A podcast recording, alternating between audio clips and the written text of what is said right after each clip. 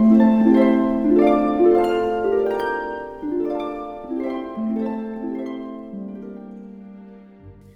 le cadre des textes favoris des invités de l'Institut d'études anciennes et médiévales, voici Philippe Hoffmann, directeur d'études à l'école pratique des hautes études.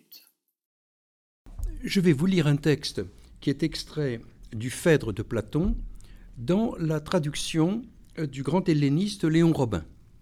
Le Phèdre est un dialogue qui traite à la fois de l'amour et de la rhétorique, mais ce n'est pas de cela euh, que je voudrais euh, parler. Je voudrais évoquer un des textes les plus poétiques de ce dialogue, qui est l'évocation par Socrate dans son dialogue avec Phèdre du paysage, du paysage euh, animé de présence divine, qui est comme une matrice de toute une tradition poétique de description du locus amoenus, du lieu agréable, du lieu plein de charme et de délices.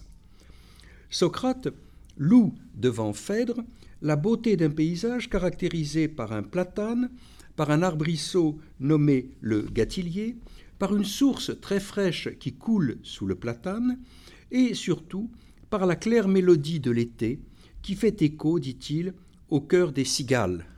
Il loue également la douceur du gazon qui permet de s'étendre, d'avoir la tête parfaitement à l'aise. Les cigales sont évoquées dans ce texte, et un peu plus loin dans le dialogue, euh, Socrate raconte à Phèdre un mythe, le mythe des cigales, qui est caractéristique de l'écriture littéraire de Platon, à la fois plaisante et philosophiquement profonde, mythe des cigales qui est tout entier orienté vers une euh, recommandation, vers une apologie, vers une injonction à mener la vie philosophique. Je vous lis le texte. Jadis, les cigales étaient des hommes, de ceux qui existaient avant la naissance des muses.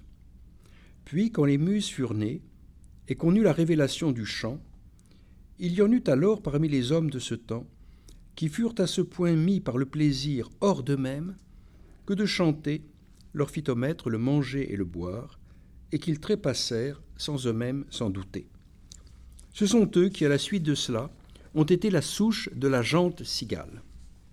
Elle a des muses reçu le privilège de n'avoir, une fois née, aucun besoin de se nourrir et de se mettre cependant estomac vide et gosier sec, tout de suite à chanter jusqu'à l'heure du trépas, et puis après d'aller trouver les muses pour leur rapporter qui les honore ici-bas et à laquelle d'entre elles va cet hommage. Ainsi, à Terpsichore, c'est sur les hommes qui l'ont honoré dans les chœurs de danse que les cigales font leur rapport, lui inspirant pour eux de la prédilection. À Erato, sur ceux dont les matières d'amour sont l'occupation, et aux autres de même selon la façon dont chacune est spécialement honorée.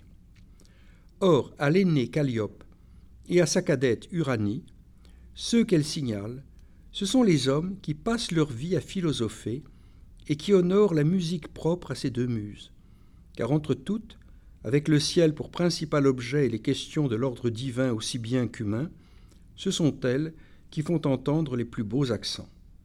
Nous avons donc, tu vois, dit Socrate à Phèdre, mille raisons de parler et de ne pas nous endormir à l'heure de midi.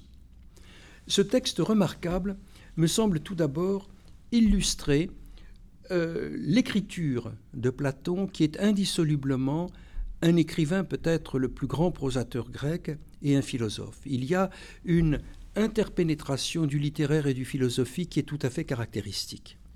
D'autre part, le ton euh, du texte représente ce mélange de légèreté et de, sérieux. Il y a comme un sourire euh, chez Platon lorsqu'il écrit le mythe des cigales, qui doit être pris à la légère et qui en même temps est profond, tout à fait caractéristique aussi de euh, euh, ce mélange de, de, sourire et de sérieux, de plaisant et de, de, grave qui caractérise le personnage même de Socrate. Ce texte, par ailleurs, a fondamentalement deux intérêts. Tout d'abord, c'est une illustration euh, un véritable éloge euh, du paysage et du climat de l'Attique.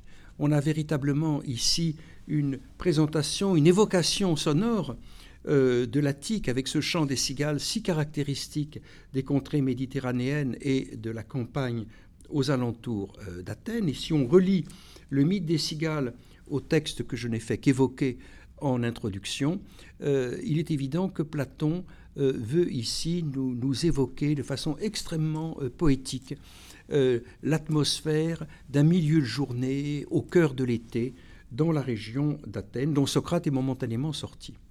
D'autre part, et je terminerai euh, là-dessus, ce texte a une signification très, sérieuse, puisqu'il est véritablement une injonction à mener la vie philosophique. Socrate et Phèdre, qui vont philosopher sur les questions sérieuses de l'amour, du logos, de la persuasion, etc., Socrate et Phèdre se placent en quelque sorte euh, sous le, regard euh, des muses Calliope et Uranie, et le texte comporte subtilement des définitions très précises de la philosophie.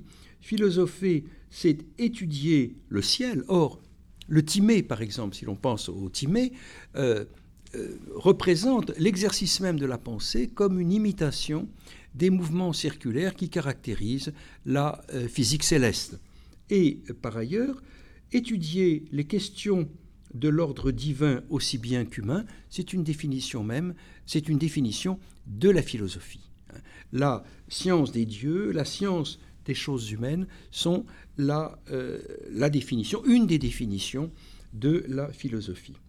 Pour conclure, euh, donc, je dirais que le, mythe des cigales, euh, par le, charme littéraire qui a pour fonction de persuader, de plaire, de délectarer l'auditeur, euh, euh, agit euh, d'une manière extrêmement efficace, d'une manière extrêmement profonde, comme une injonction à philosopher, et réalise ainsi la liaison de la beauté littéraire et de la profondeur philosophique si caractéristique de l'œuvre de Platon.